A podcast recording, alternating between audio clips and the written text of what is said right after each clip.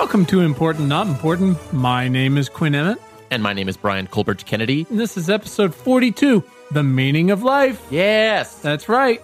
Uh, hey, Brian, question. Uh, what happens when you're almost an astronaut? And what comes next? Yeah. Uh, I didn't have any idea. Now I do, and I'm fucking inspired by it. Man, our guest today is Dr. Sian Proctor. Uh, she's an African American explorer. Yeah, put that on your resume. Geo Explorer. uh-huh. Love it. scientist, STEM communicator, and uh, almost an astronaut. Uh, we're going to dig into that. She has lived in training habitats across the world. Uh, you're welcome, America. Uh, she has been on TV. Uh, and today she's with us on the mic explaining how we can get more women and more people of color into space one way or another. Because it turns out uh, astronauts not the only way. No, you don't have to be only a military jet pilot anymore. Right. The right stuff was great. Thanks. However, let's open this bitch up. Yeah, pretty Right? awesome. This was super uh, fun and just very like inspirational. Yeah. And makes you want to like never give up on your dreams. Right, ever again. It's basically like watching The Greatest Showman over and over and over. Right, right, right. Which I of course have definitely watched and listened to the soundtrack of. Perfect. All right, let's go talk to Dr. Proctor. Let's do it. Our guest today is Dr. Sian Proctor, and together we're going to discuss the topic what happens when you're almost an astronaut and what comes next. uh, Dr. Proctor, welcome. Thank you for having me. We are thrilled to have you here. Let us uh, just get going with a quick uh, who are you and and what you what do you do? I am Dr. Sian Proctor. I am a geoscience professor at South Mountain Community College in Phoenix, Arizona. So I, I teach geology classes, planetary science classes, and sustainability classes. And I've been a full time prof- professor for 19 years. Wow. That's impressive. Same same as me. Nope, not Same the story. same as Oh, you. Ryan. No. Nope. Once it once again, Not even he close. always tries this. Not even close, champ. Awesome. I, can I ask? what- So, uh, uh, maybe we'll get into this, but how, what does it mean to be an almost astronaut? Yeah, we're, that's the point. We're okay, going to get we're gonna that, get Brian. into it. Got it. Got Yeah, it. Got it. Oh, yeah. I'm very excited. Yeah, hold your pants, got it. Got it. Got it. Cool. Well, welcome. We're very happy to have you. Uh, like we said. Um, uh, so we're gonna get our conversation going. What we like to do here, um, Doctor, is uh, we number one realize that uh, everything is screwed and we need to help fix it, and um, we bring people like you on board uh, to, to tell all of our listeners uh, specific things uh, that that they and we can do to to uh, make a dent in the universe. So we'll set up some context and then and then figure out specifically what, how, why, Mhm. if we can if we Mhm. can help. Big fans of action oriented questions here. Yeah, sounds Uh, great. Yeah. So, uh, Doctor, we do start with uh, one important question. Uh, instead of saying, uh, "Doctor, tell us your whole life story," as as rich uh, as I'm sure that is, uh, we like to pivot a little bit and ask, Doctor, why are you vital to the survival of the species? well, I am vital to the survival of the species because I care. Ooh, I, like it. nice. I take the time to be engaged with my world around me. And basically, I call myself a geo explorer. That means that I go out and I explore our world from a science or geoscience perspective. And I look for ways in which I can communicate the things that are happening around our world to uh, the next generation and inspire them to become aware and involved. So I'm a science communicator, I love that. You're so Captain Planet, uh, more or less. pretty much. You're you're the actual Captain Planet. actual Captain Planet.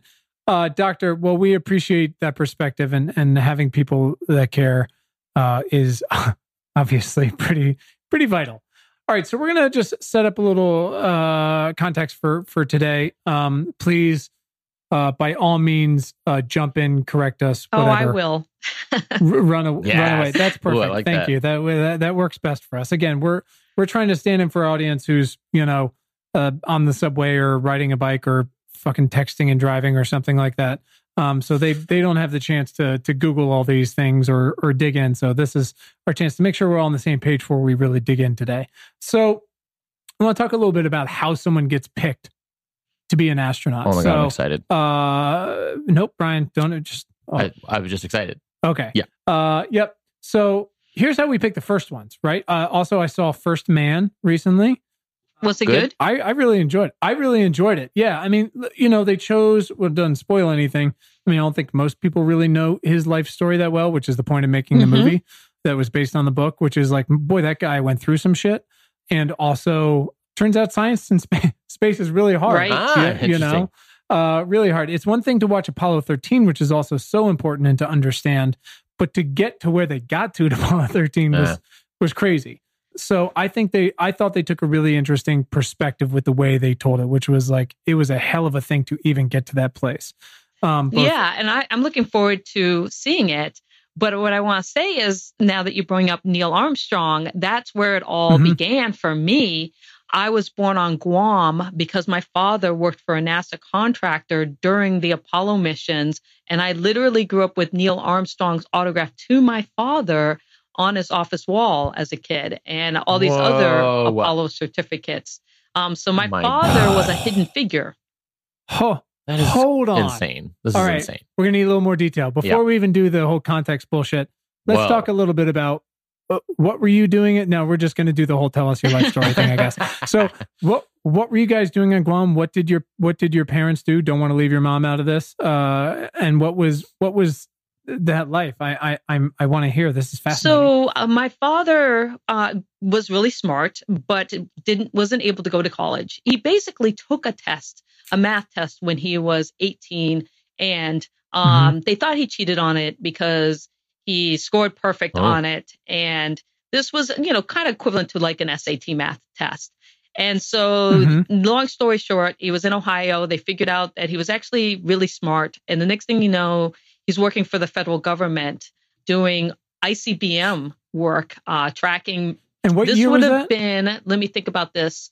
This would have been early 60s. I have a picture of my Okay. father on the U.S. Vandenberg that got sunk off of the coast of Florida to create an artificial reef that's dated 1966.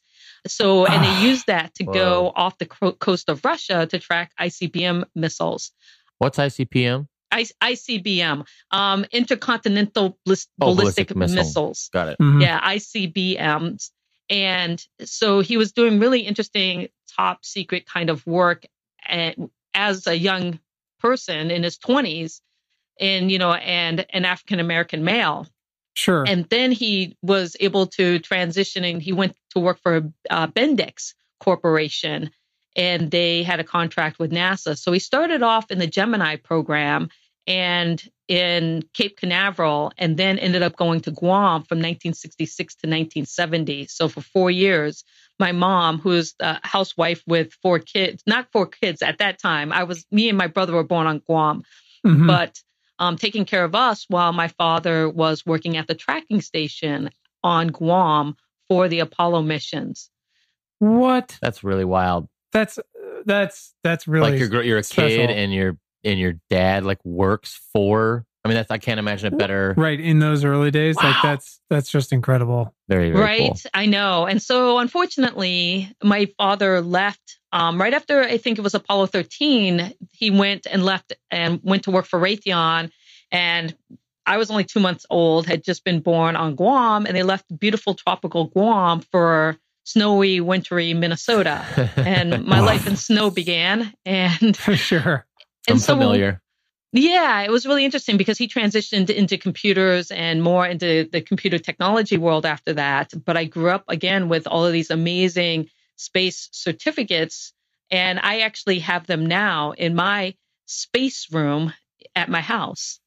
Of course, you have a space room. Yeah, who doesn't have a space room? Everybody needs an I need space room. Uh, that's incredible. Um, that is really special. Wow, that uh, that just must have have been such a fascinating uh, start to to the the career uh, uh, that that you chose and and and moving into science communication.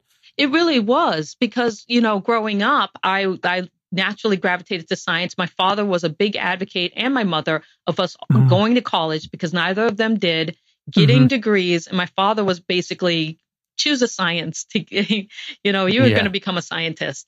And luckily, I was already, you know, kind of attuned to that. But funny enough, I did want to be an astronaut when I was a kid. But more importantly, I wanted to be a mi- military aviator. I Mhm. grew up looking at up at the sky for military aircraft. I love watching the TV show Baa Baa Black Sheep.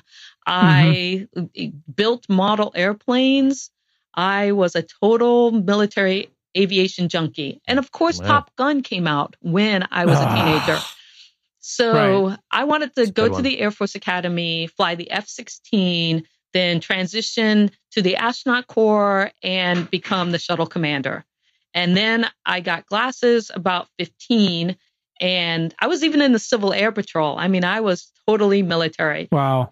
And then I got glasses, and I knew I wasn't going to be a military aviator at that time because back Mhm. in the 80s, that was just not going to happen. And it's funny Sure. because I also didn't think, as a female and a minority female, even though I never saw a single female or minority female pilot, it Mhm. never occurred to me that there weren't any and that I couldn't Yeah. do that. And my father never ever discouraged me. Like he took me to the model shop to buy the airplanes and he drove me to Civil Air Patrol so I could go to the meetings every week and um, bought me binoculars so I could watch planes fly by.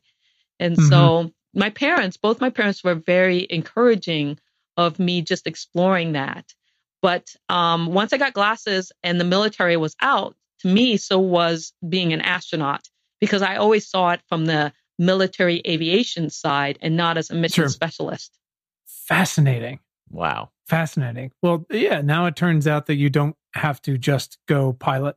Right, uh, right. Which is, and, and I assume that will keep expanding. So, all right. Well, that is uh, just an incredible perspective to have. And I'm, I'm excited about the rest of this conversation. Ah, so, first Having man. such big dreams right Yeah. off the bat, that's Oh, incredible. God, that's and awesome. just Uh, not even yeah. thinking that they weren't achievable. And that's what I Right. find Yeah, fascinating because in my mind, That's a hell of a testament to your parents, right? Because I always thought like, you know, the mission specialists were rocket scientists. They went to, you know, MIT Sure. and Harvard. And I wasn't going to be going there, but I never doubted that I could get into the Air Force Academy, fly an F 16, and become the shuttle Mhm. commander. So I think it's funny as a kid that I just, that's what I thought I would be doing.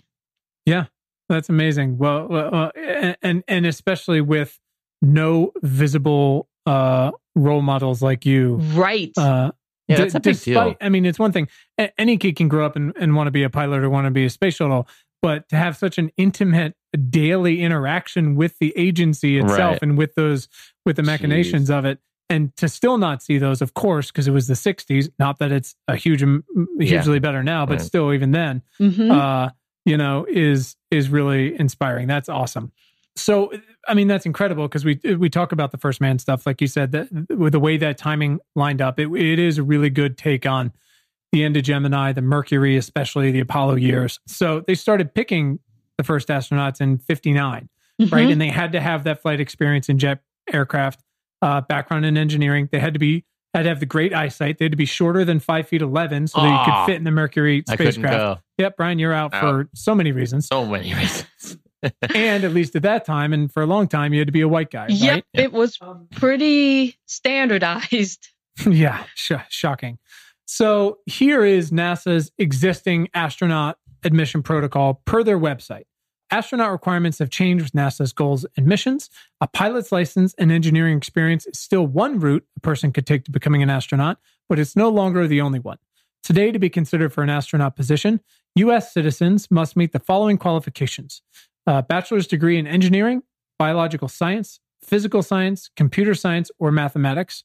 Number two, at least three years of related professional experience obtained after degree completion, or at least 1,000 hours pilot in command time on jet aircraft. Number three, the ability to pass the NASA long duration astronaut physical. Distant and near visual acuity must be correctable Correctable. to 2020 for each eye.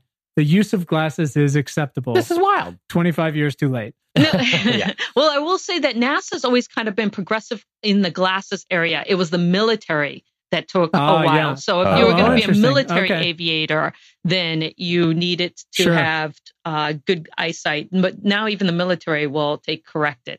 Fascinating. So with these sort of updated uh, like requirements, there's actually a lot of people that are probably eligible. Absolutely. And that's why every time NASA puts out a call for astronauts, now you get not, it used to be, you know, a couple thousand people. Now you're getting up to 18,000 people applying. Right. I think that was the number for the last call. Right, and that's that's actually it's interesting. I actually pulled those. So it said there were eight thousand in nineteen seventy eight applications. It went down to sixty one hundred in two thousand twelve. Whoa. Bam, two thousand sixteen. The last number I could find, yes, was eighteen thousand, which is interesting. I, from what I I remember seeing 18,000. this, that was shortly after The Martian came out. Right. And The movie? and yeah, and I think they said that that was actually a big boost, which is awesome. hmm So uh, basically, the there's a board at NASA. They take those applications, they assess each candidate's qualifications. There's a now there's a bit of a waterfall. The board then invites about 120 of the most highly qualified Wow. candidates to NASA's Johnson Space Center in Houston for interviews. From my math, that's tiny- about zero point zero zero six percent ish. Right. Wow. To be clear, I'm not an astronaut. I don't have any of those degrees. I'm a liberal arts major. I can tell you the, I can ask philosophical questions about those numbers. So, of those interviewed, about half are invited back for a second round, so So 60 now we're or at so. 60. And then once the final ones are selected, they have to complete a two year training period at um, Starfleet Academy. Yeah, basically. Basically. Yeah. That's it in a nutshell. God, wouldn't that be amazing? Um, Yeah. Well, what I was going to say is what's interesting from my story is that, you know, I kind of gave up on that dream at 16, not even Mhm. knowing what the astronaut selection process was or the criteria. Never even looked it up because I was no longer going to be a military aviator. So it didn't matter in my brain. So I just went off and lived my life. I, you know, got my degrees and I, I'm being a geo explorer. I got my pilot's Mhm. license because I always wanted to learn how to fly. I got scuba Mhm. certified. I traveled and taught around the world. And then one day in my late 30s, so literally like 25 years later, a friend sends me an email that says NASA's looking for astronauts. You should apply. And that's how I what an out. email to get. I That's feel like we we all, how I we just found had out. another guest who had a situation like that where like basically it was just like nah, I mean this would be cool but but whatever and then randomly gets like a card from a friend like oh no you should uh, apply to work at NASA. right. Right. And it's funny that they thought of me Yeah. but I think because Wow. I of my who I am and my personality and my lifestyle and the things that I was projecting, Mm-hmm. that's one of the reasons why they said, "Hey, when they saw the astronaut selection, you know, uh, notice, my Mhm. I popped into their head, and luckily for me, That's they great. forwarded it on to me. okay. So, what was Wow. this process like? Well, I I mean, when I first got the email, I pretty much kind of laughed out loud because you know Sure. I'm like, uh, but then I applied because I looked at the requirements. I didn't even know that it was basically they posted on USA Jobs, like you know the the, the Whoa. .gov jobs Right. for the federal government. So it's just it's a job you apply Wanted for, astronauts. right? And so I filled out the forms and I sent it in, thinking, yeah, you know, I've got a lot of the qualifications, but realistically, uh, I was thinking the chances of them selecting me are going to be slim to none, but I'm glad I applied. And then I found out that I made the 450 and then the 110. And that was a real shocker when they're like, yeah, we'd like to invite you down to Johnson Space Center for three days.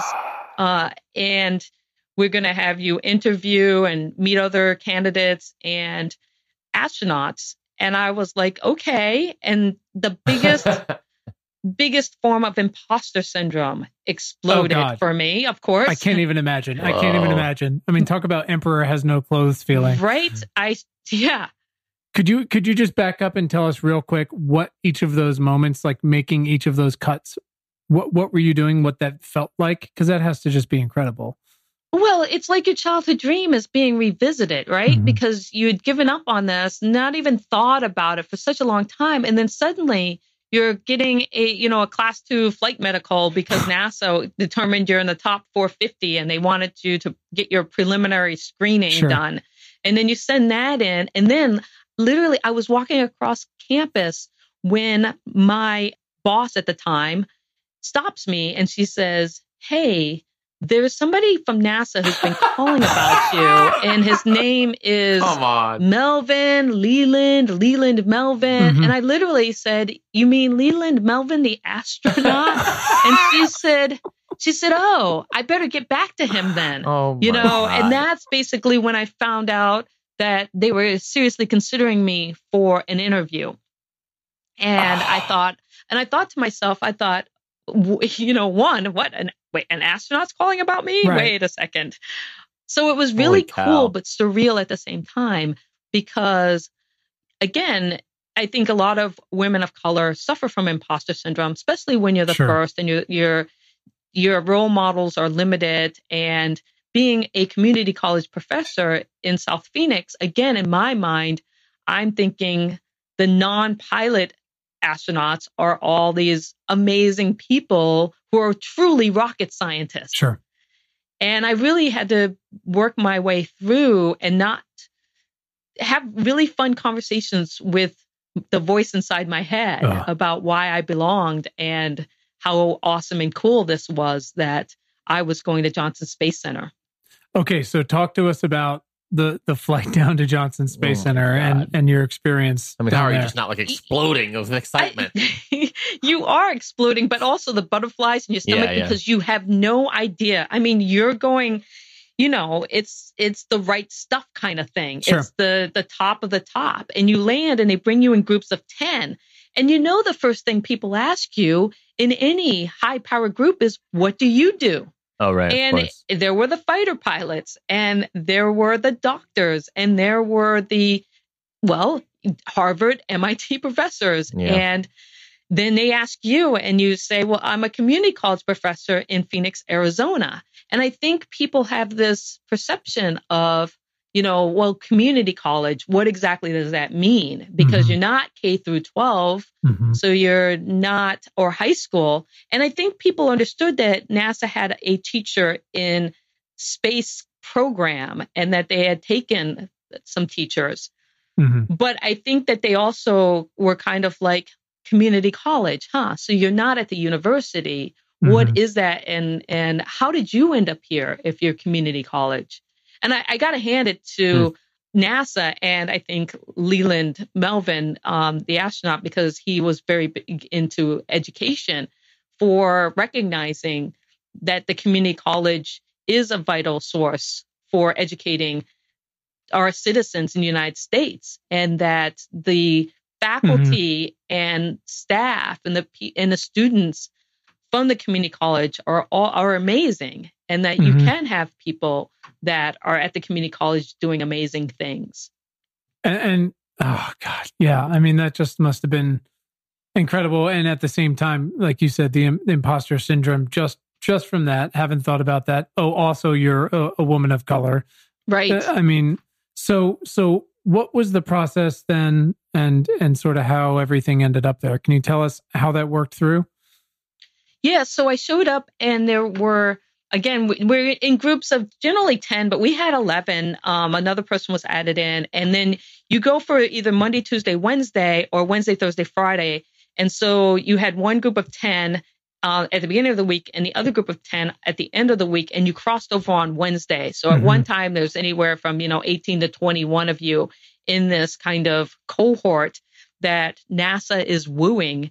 And they have a social event where na- astronauts come and you get to kind of talk to them on that Wednesday and you the the most intimidating part is going in for the interview of course because it's not a one-on-one interview it's you and basically the NASA selection committee Mhm. which is I think it was it was definitely over 10 people. It was a nice big Not intimidating at all. table and you kind of sit in there and you're like okay who's who like and and you're just so nervous going into that interview and but you're also excited and you're you know for me i think part of the thing with having the imposter syndrome is you can't believe that you're there anyway so you're just going to enjoy it until they kick you out you know and so you're just like well i'm not going to get any further than this Right. so i might as well enjoy every minute Sure. and I was blogging at the time. I had my own website and I was kind of doing these blogs. And I just remember I had gone up to the astronaut area where they had uh, the offices for the astronauts. And I'm in the hallway and I did this video where I blog about, hey, I'm up here. This is really great. Again, science communication. Sure. Just sharing the experience. And and then I posted it online. And then I think the next day they called us all in to this meeting room and they said there will be no videos taken up in the and I'm kind of shrinking in my chair, like up in the astronaut office area. I'm like, ooh, my bad. They didn't Whoops. call me out by name, but I was like, uh, Well, you know. Right. So to me, it, it was again about the science communication, enjoying the experience, and really kind of thinking when when are they sending me home because this is so so amazing. Do I really belong? And kind of battling with that. wow. Wow. And then you actually do go home. And the funny thing is, you go home and you wait. You wait to find out if you're going to be one of the finalists. Are they going to call you back? Mhm. And it, it- this is a really long process. I mean, I put in my application. They were due July of 2008.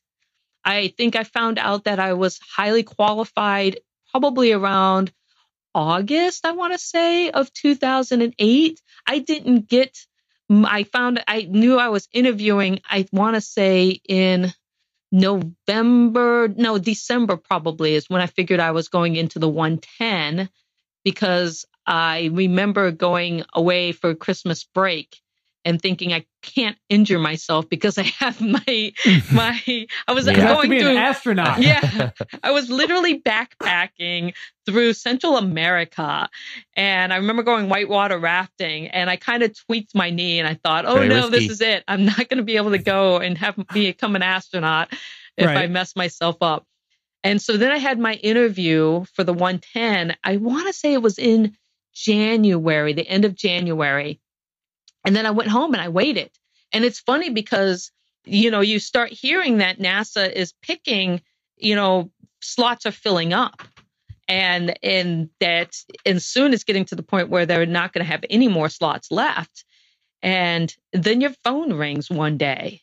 And it's so funny because I remember it like it was yesterday because it was early morning and my mom is the only one who calls me early in the morning. So I thought Mhm. it was her. I didn't even expected it to be her. Right. And I answered the phone and they say, you know, this is NASA Johnson Space Center. And I just remembered going, oh my God, oh my God, you know, are you sure? And she's like, yes.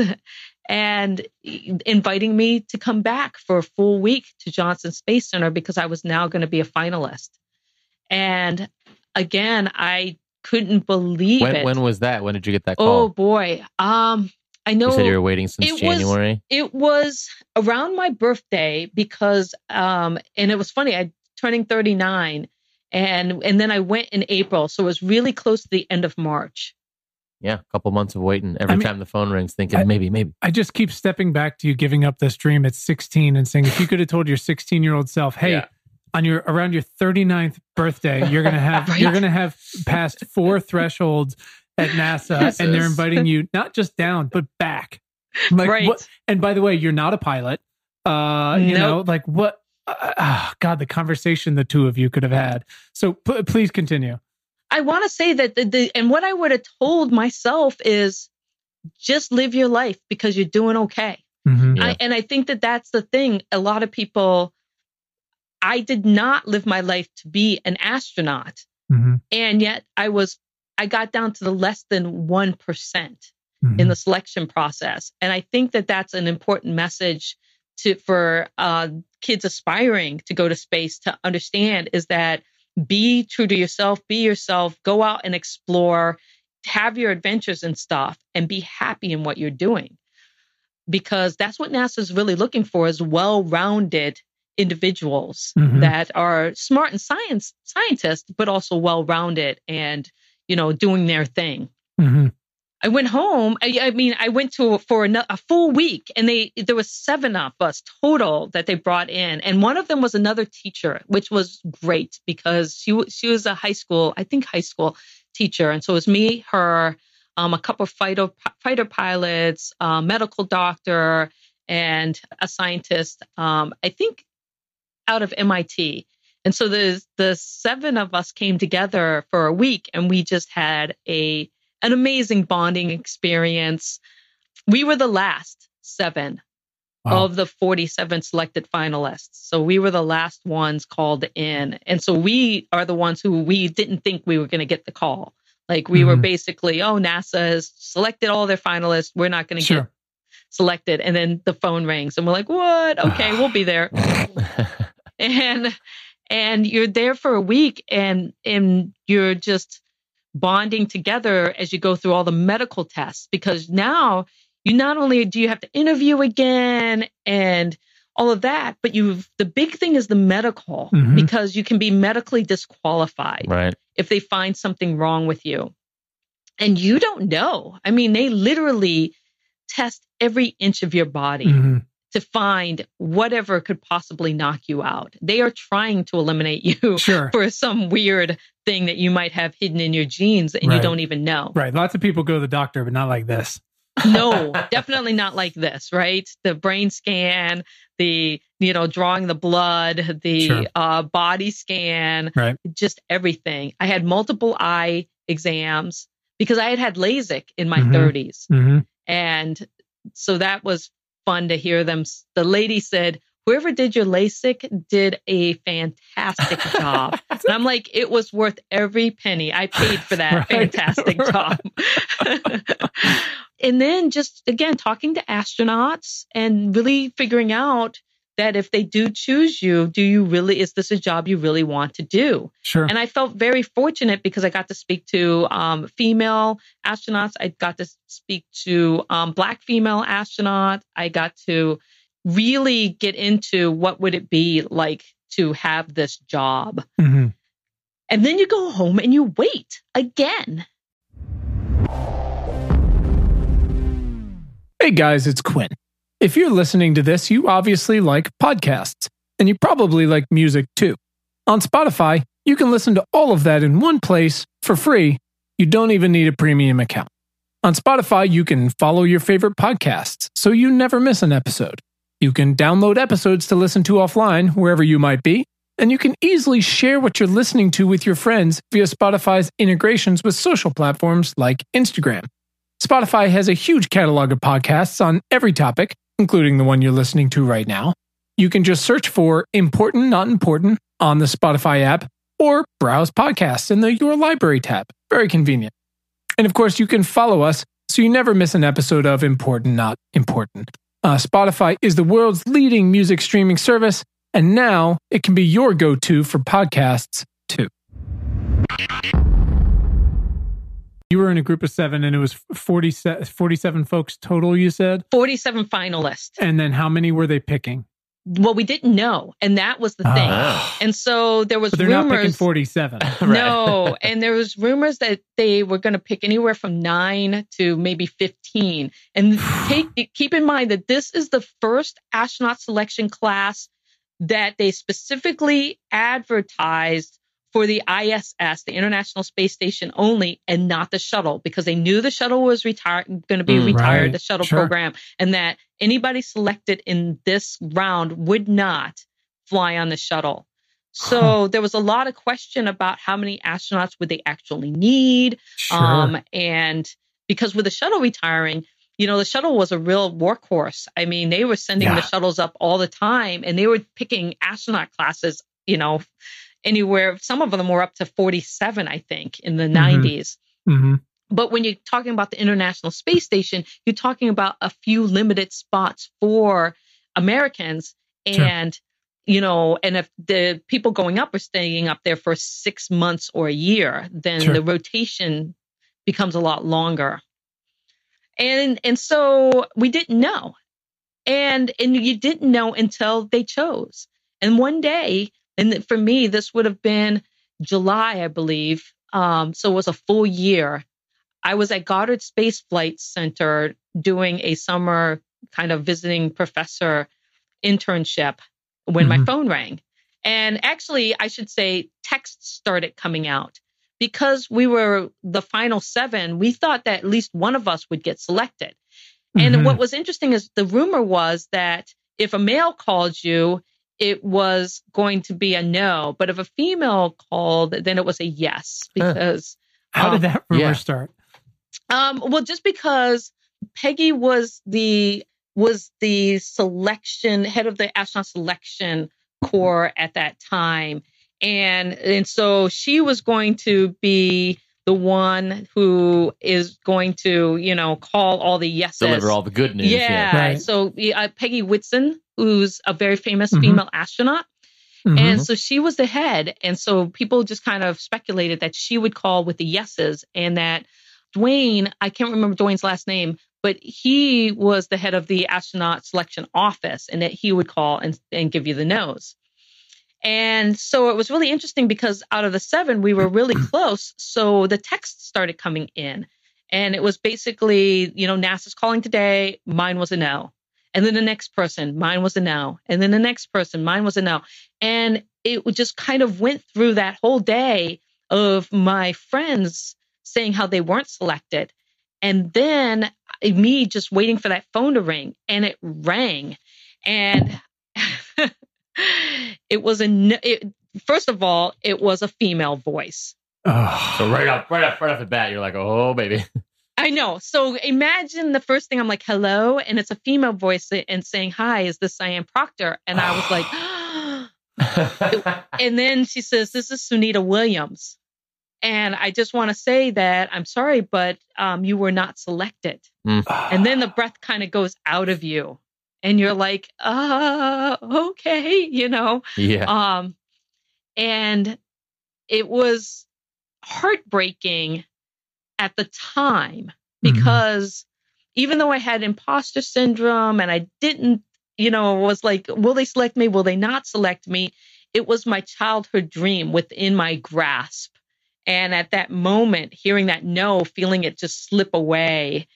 And this whole idea of going from ordinary to extraordinary in pretty much a phone call, right? Sure. And so I remember just getting the the that phone call and just breaking down. And it's funny because my best friend happened to be in DC also. She was doing a internship at the National Institute of Health. And so I called her and she immediately came over and got me at Goddard and um and just kind of, you know, helped me work through this whole idea of not being selected. Yeah. And you know, the, the talk of this podcast is, you know, what's next, you know, when you're not selected. Yeah. It's a really interesting growing transition that you kind of go through. And as hard as it was, it helped me be a better person. The Mhm. experience I had going through the selection process, it helped me recognize imposter syndrome. Um, Mhm. It helped me kind of go through these conversations in my head to make me better, stronger, more resilient. Right after getting the no, I basically told myself that the reason why was because I needed to be better. I wasn't Mhm. the best I could be. I enrolled into a master's program in space studies. I was going to go and get my advanced scuba. I was going to get my commercial pilot's license. And I, you know, for months afterwards, I was riddled with this anxiety about making myself better so that the next Hmm. time I would be ready for NASA. I had to stop myself and say, this is crazy. I was just, I needed to celebrate the fact that I just made it to the top 1% of the NASA astronaut selection process and that I was actually qualified and that the reason why they selected me could have been any kind of reason from crew cohesion or what they needed to who knows, but that I was good and that and you belonged in that group. and I belonged in that group and Sure. that I am, you know, doing things and I am having this amazing life and that I didn't need to turn upside down Mhm. um, to fit this idea of what I thought an astronaut needed to be in order to be selected. And it's funny because so I just dropped all of that and I, what was next? I went on a reality TV show. All right. Right. And so that's what I did. I went, and so in 2009, I was almost an astronaut. And in 2010, I was on a an apocalyptic build show called The Colony on the Discovery Channel. I Oh. definitely watched the colony. I remember that. Right. I was in season two, which was in wow. um, New Orleans, okay. where we spent, you know, two months shooting. sure. and it was a complete opposite change and and it was good for me to get kind of sure. have the this completely opposite experience and move forward Sure. Yeah. Wow. That is that's an incredible story. Life Thank- is thank- full of crazy experiences, Yeah, isn't it? it Thank- really is Thank and you how for that sharing defines that. you I guess I'm curious. Did you ever feel? Have you thought in the in the years since that either positively to advance you through that process, or negatively in not being chosen that your uh, gender and or race played into it in any way? No, you know, that's interesting. Okay, so out of the 47, there were two black females. And Mhm. there NASA did not have a lot left in the astronaut corps. So there was a lot of speculation that one of us was going to be selected. So I felt like I had a 50-50 shot. Um Mhm. and and indeed one was selected. And so Okay. in in complete rock star. So I I felt like I had maybe an even better chance than yeah. some of the other females because there wasn't a large number of women of color to choose from. And that's where I would love to see the the you know those numbers change is that we just get more women of color applying to be astronauts that that they don't let Sure. imposter syndrome or you know will they select me kind of hinder that. I, I love the Mhm. fact that we're getting more equal equal in gender. You know, when you look at the selection Mhm. process, you know, 50-50 almost, you know, male to female, and that we're Mhm. getting where we're not so heavy on the military side. So in 2009, they chose nine of the 47. So it was a really low selection number. Sure. And I, I can't remember off the top of my head, but a large percentage of them were military. And I think that NASA is is definitely diversifying and but I'd like to see that more. I'd like to see it where, Sure. you know, they choose let's say they choose 10 people and my goodness, 3 of them are, you know, women of color instead of one, you know. Mhm. Uh yeah. and that whole idea Right. of of it being that whoever's the best out of the selection pool, but also keeping in mind that diversity is important. And yes.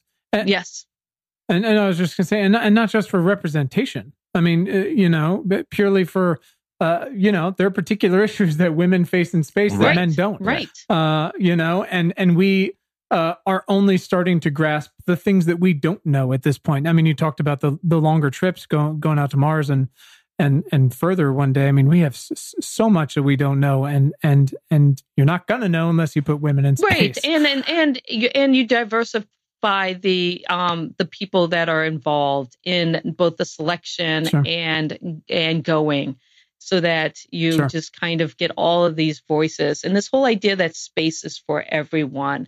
And I think that we we don't have that yet, but it's something to strive for that where everybody around the world really believes that space is for everyone.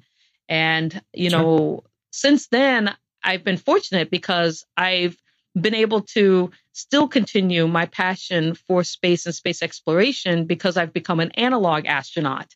Yeah, I was yeah. just so, gonna so Brian wants to know what analog Just astronaut is. I just didn't. I just didn't tell him. Yeah. pur- well, purposely, so and I'm very interested. you know, I have really fun friends because they recommend me for all kinds of things.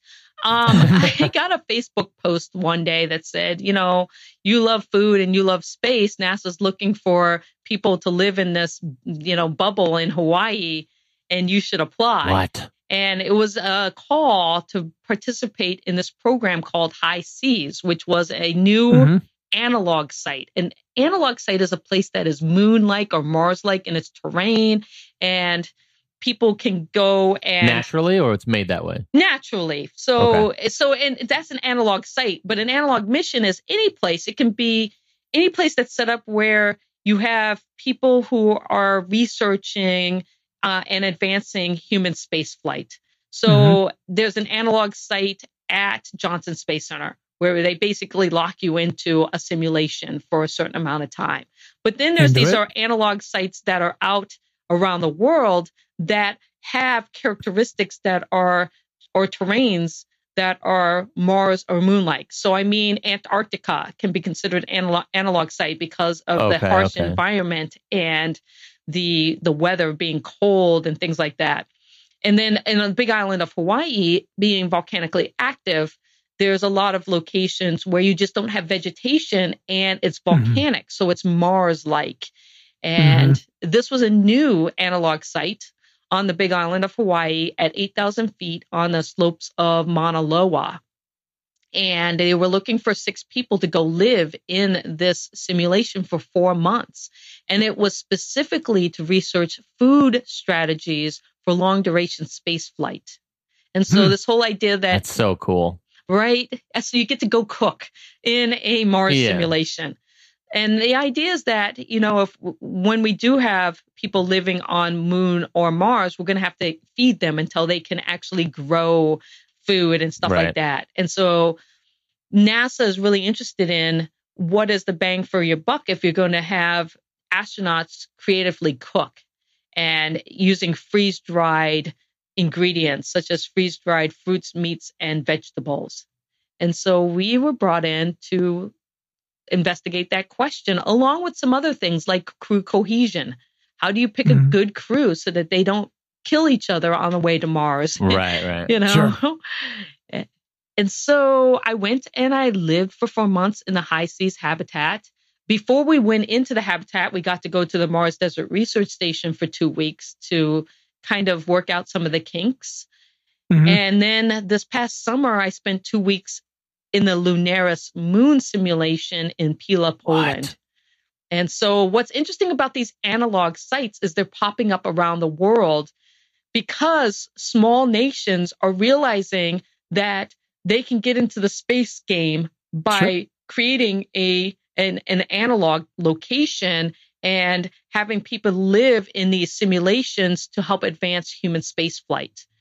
Sure, they And have it- something to offer without you know without going to space. Right. And so it's it's opened up a whole new set of what we call astronauts and they're called analog astronauts. And it's for people who really want to be engaged in space, but you know, NASA only calls for astronauts what every three, four, five years, and the, the selection nine, 10, 15 at the most.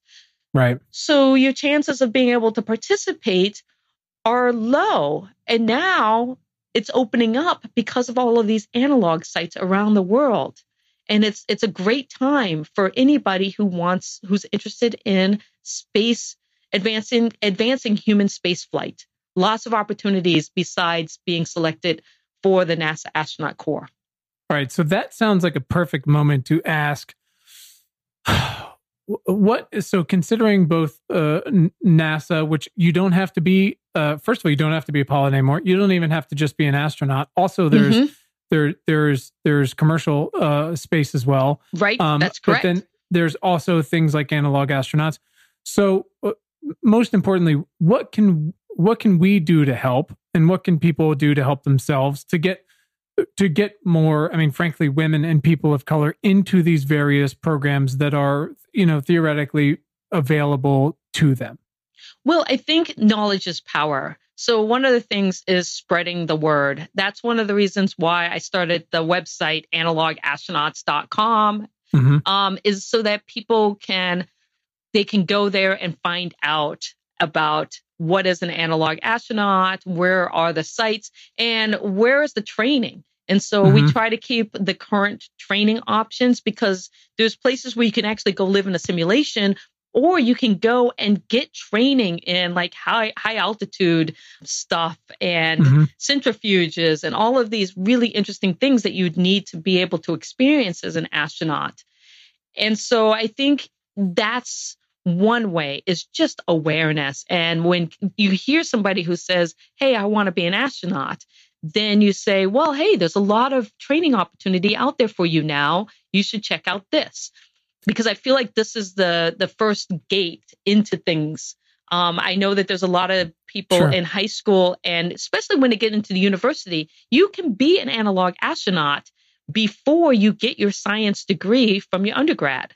Sure, sure. So you can go live in one of these simulations and begin. So the requirements are a little looser. It is. Sorry And basically, they're looking for people who are scientists, but also artists too, Sure. Yeah. um, to go and live in these simulations and communication, mass media. Sure. Right. So it's it's even broader. Uh, Right. So so specifically on your website, uh, i- i- is are there links to these programs and how people can apply for them and access them? Yep. And so when they go to, um, it's www.analogastronaut.com. You might have to put the HTTP in front of it. I did not um, have to when I just put it in my browser. Awesome. And you can click on, and so when you go to the website, the first thing I want to point out is that we talk about the Mercury 13, which Mhm. were the women who were selected to go through the same training as the men during the Mercury program, but never got to fly.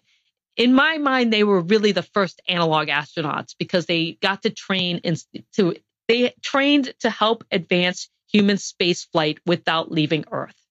hmm And then you can click on the analog locations, which gives you the latest locations around the world with links to all of those locations. And these are places you would go and live in a simulation. And then you can click on analog training, astronaut training, and it's a list of all of the current ways that you can engage in this type of training or advancement of human spaceflight, along with the links to their individual web pages. So cool. Yes. And then we have a Facebook group that we'd like to, you know, post interesting things about. And right now, I, I'm proud to say that this website is run by three females. And Awesome. that Oh, yes. and there's me, um, an African American female. There's Jahira, who is Hispanic and was born and raised in Puerto Rico. And then Mhm. there's um, Andrea, who was born in Romania and lives in Canada now. And she's, uh, these are amazing women. And so our goal, the reason why the I three of love it. we came together is because we wanted to promote more women and women of color to think about space and space exploration. So I, I think you made an important point earlier, and it sounds like you guys are trying to do this uh, yourselves in some way uh, as as well. So w- awareness is key. Getting people, and you've built this amazing website with it is the hub of the place you need to go to find out about these programs. Aside from applying for a job at SpaceX or at NASA, whatever it might be. Right. So what can we do to help make it so these folks are actually now chosen and successful in said programs? That starts to sound like more of conversations with either our elected representatives who might serve on technology committees or talk contacting these organizations them themselves you know because we want to make sure we're not just you know sending them to slaughter. It's like Right, how do we make it aware that hey we're watching and we know you keep picking white guys? And I, I think that that's the what the first thing is number one, always vote when there is an election. Jesus, be vote. engaged Ugh. and vote. Um, and not only vote, but vote for people who are pro science. We are in this age of anti science, fake news, nothing's real. But no, there is So real news and real science. I never in my life would have thought I would have had to march for science. And and that even when I say that, it mind it's mind boggling. But to support representatives that understand and want to support science and scientific Mhm. initiatives Mhm. that that move us forward in a positive way. And I'm talking space exploration. A good friend of mine, Mike Mongo is his name. I remember the day he said it. He said, uh, if we solve for space, we solve for Earth. And I have been using that as my Oh, mantra that's really ever good. since. If we solve for space, we solve for Earth. And I mean this in that when we are looking at survival in space, you're talking about water, air, Mhm. food, shelter. Sure. Those are the big four. Well, th- those are the things that we need to survive in space, but they're also the things that we need to thrive here on Earth. Sure. So as we become more efficient with water, energy, food, um, shelter in space, Mhm. all that technology comes back to Earth. Right. And we use it to make us be more successful and to be able to thrive here on Earth. And I think a lot of people miss that connection that space allows us to be more efficient and m- space exploration and technology allows us to be more efficient and successful here on Earth. I, I, I love that, and it is true. I mean, there's always the examples everybody uses of of oh, by the way, uh, you wouldn't have your fancy iPhone without the space shuttle. Right. Um, Right. But but it is true. Um, it, it really is true. These things will continue to come back to us as long as we start with basic science funding, and then we start keep going with NASA funding, and then eventually Right. these things do come back to us. It's a They really do come back to us. it's very good to know and say out loud because I feel like a lot of times when we're sharing uh, in you know stuff on our, in our newsletter or on our podcast about uh, space exploration or any sort of advancement, a lot of times we get people that are like, you know, what do you? Why spend money on that? Why are we putting money and and time into space uh, as if it's not connected to here? Right. It is. It is Yeah. intimately connected. Right, and right. what's interesting is that, you know, again, I I think that the whole idea of pushing human survival to its limits just we learn so much and that's why we do it. Sure. and so you can imagine when we actually you know we have the iss but what about when we get the colony on the moon and then the colony on mars and what we will learn and how efficient we have to be in order to survive in these non-habitable spaces will ultimately make us so much better on earth and so it's not about leaving earth it's about being Right. able to take what we learn from these extreme exploration locations and then apply that technology uh, back to earth And and like you said, and and we'll start to wrap it up here. It's not just the technical things we learn. It's not just learning to be more efficient. It's learning who you are and what you're made of. Yep. I've had a lot of talks with my five year old recently about why we do hard things, right but it's also uh, a gaining. And, and everybody who's been to space has said this, and they haven't even lived on the moon or Mars, but they sure have been through it. Nothing like being stuck in a capsule where something's going wrong Mhm. imagine you're in one of those one of those colonies and you come back and suddenly you have a sense of appreciation for Yes. what you do have here and why we need to take care of this. It's not just being in a capsule and looking back at the blue marble. It's it's with the fact that uh, you know you you cannot. It's not like oh uh, Mars is going to be hard to habitate. You cannot. We, everything is artificial. Everything is extremely Right. limited, and there is one place we know of where where these things are native, and we have we have just laid wreck to this thing. Yeah. right. And and and having that sense of appreciation is is so vital. And and that's where i think people like you and and your commitment to scientific communication and education is so vital. So i, I do want to ask you this before we start to wrap up dr proctor. A- after all of these incredible experiences in the back and forth and your life being dream being being sent to you in an email again do you want to be an astronaut out of nowhere and then and then that not working out and then pivoting do you feel like you're on the right path now personally Absolutely.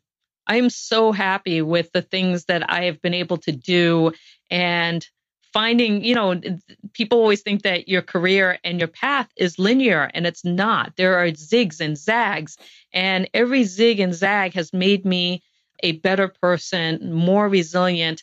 And I can honestly say that I'm really happy with all of the things that I've been able to do.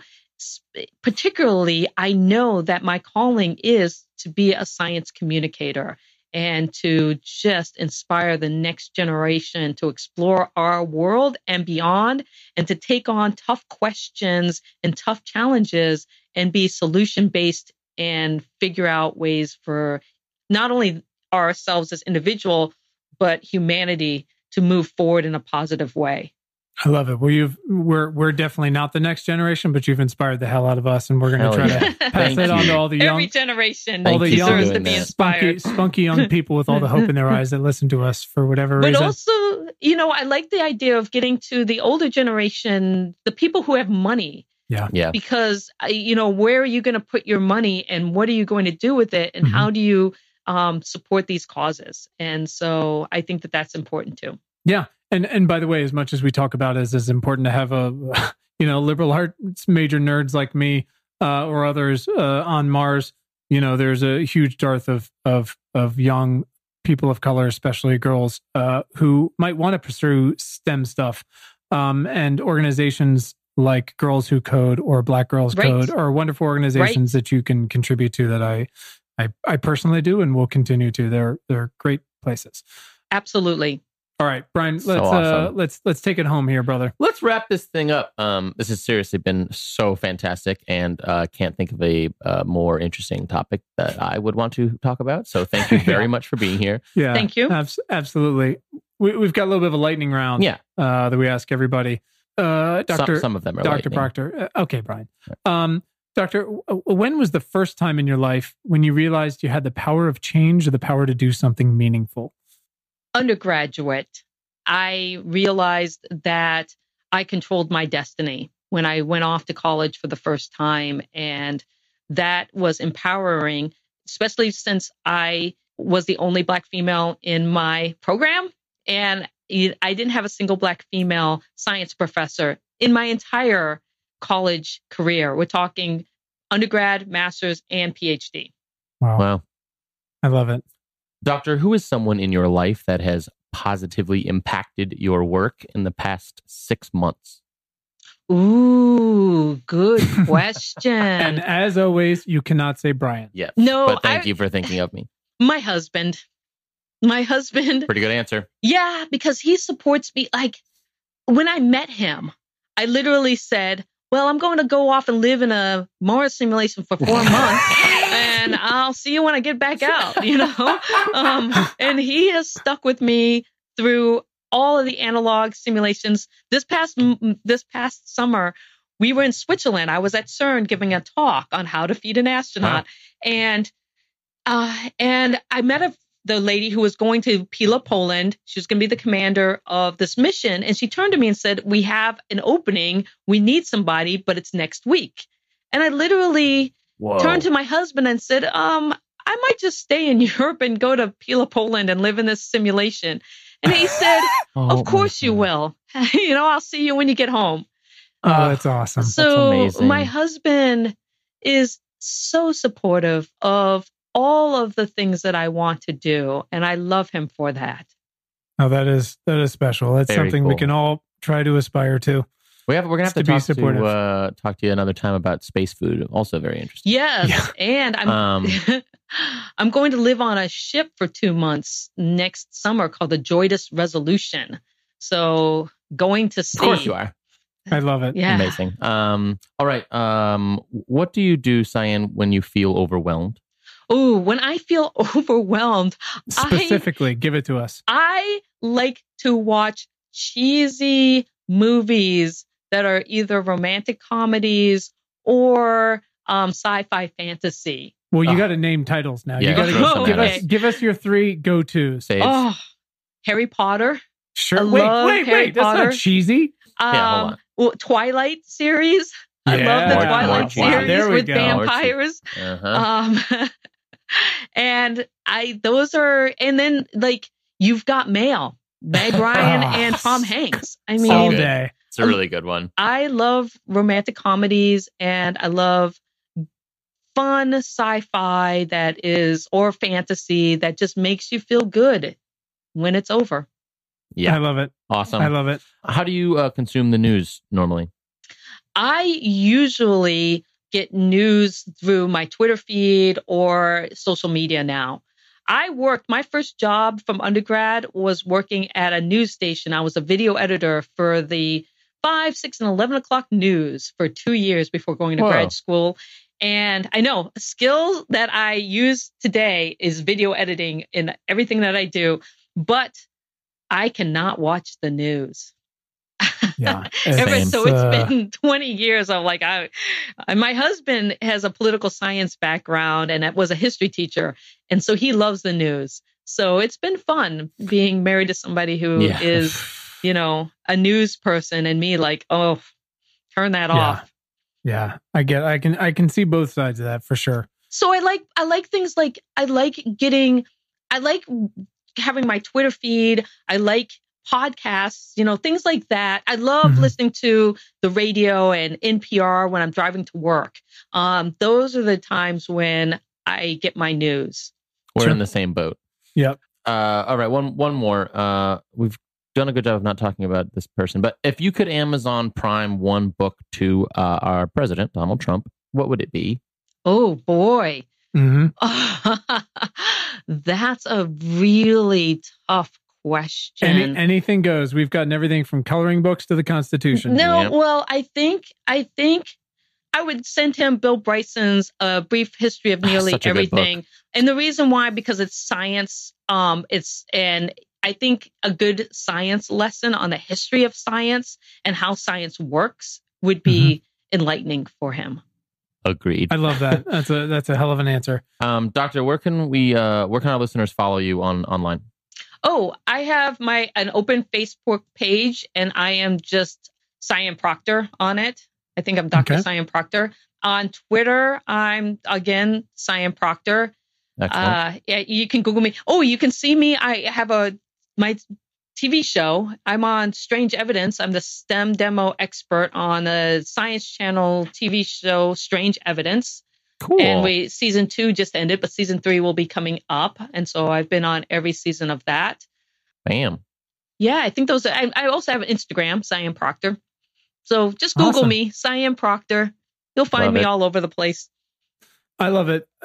Boy, Dr. Proctor, this has been a special one, I think, for us. Uh, so w- we really appreciate, obviously, all that you've done and all that you continue to do, and, and for making uh, time for us to have this conversation today. I think people are just gonna gonna love this. I, I certainly did. I, I'm I feel inspired and lucky. So thank you. Thank you very much. Well, thank you for having me on. It was a real pleasure to talk to both of you, and I hope we get to meet sometime in the future. Yes, absolutely. Let And- us know if you're ever in uh, in in sunny and on fire Los Angeles. I certainly will. Thanks to our incredible guest today, and thanks to all of you for tuning in. We hope this episode has made your commute or awesome workout or dishwashing or fucking dog walking late at night that much more pleasant. As a reminder, please subscribe to our free email newsletter at importantnotimportant.com. It is all the news most vital to our survival as a species. And you can follow us all over the internet. You can find us on Twitter at important not imp. Just So weird. Also on Facebook and Instagram at important not important. Pinterest and Tumblr, the same thing. So check us out, follow us, share us, like us. You know the deal. And please subscribe to our show wherever you listen to things like this. And if you're really fucking awesome, rate us on Apple Podcasts. Keep the lights on. Thanks. please. And you can find the show notes from today right in your little podcast player and at our website, importantnotimportant.com. Thanks to the very awesome Tim Blaine for our jam and music, to all of you for listening, and finally, most importantly, to our moms for making us. Have a great day. Thanks, guys.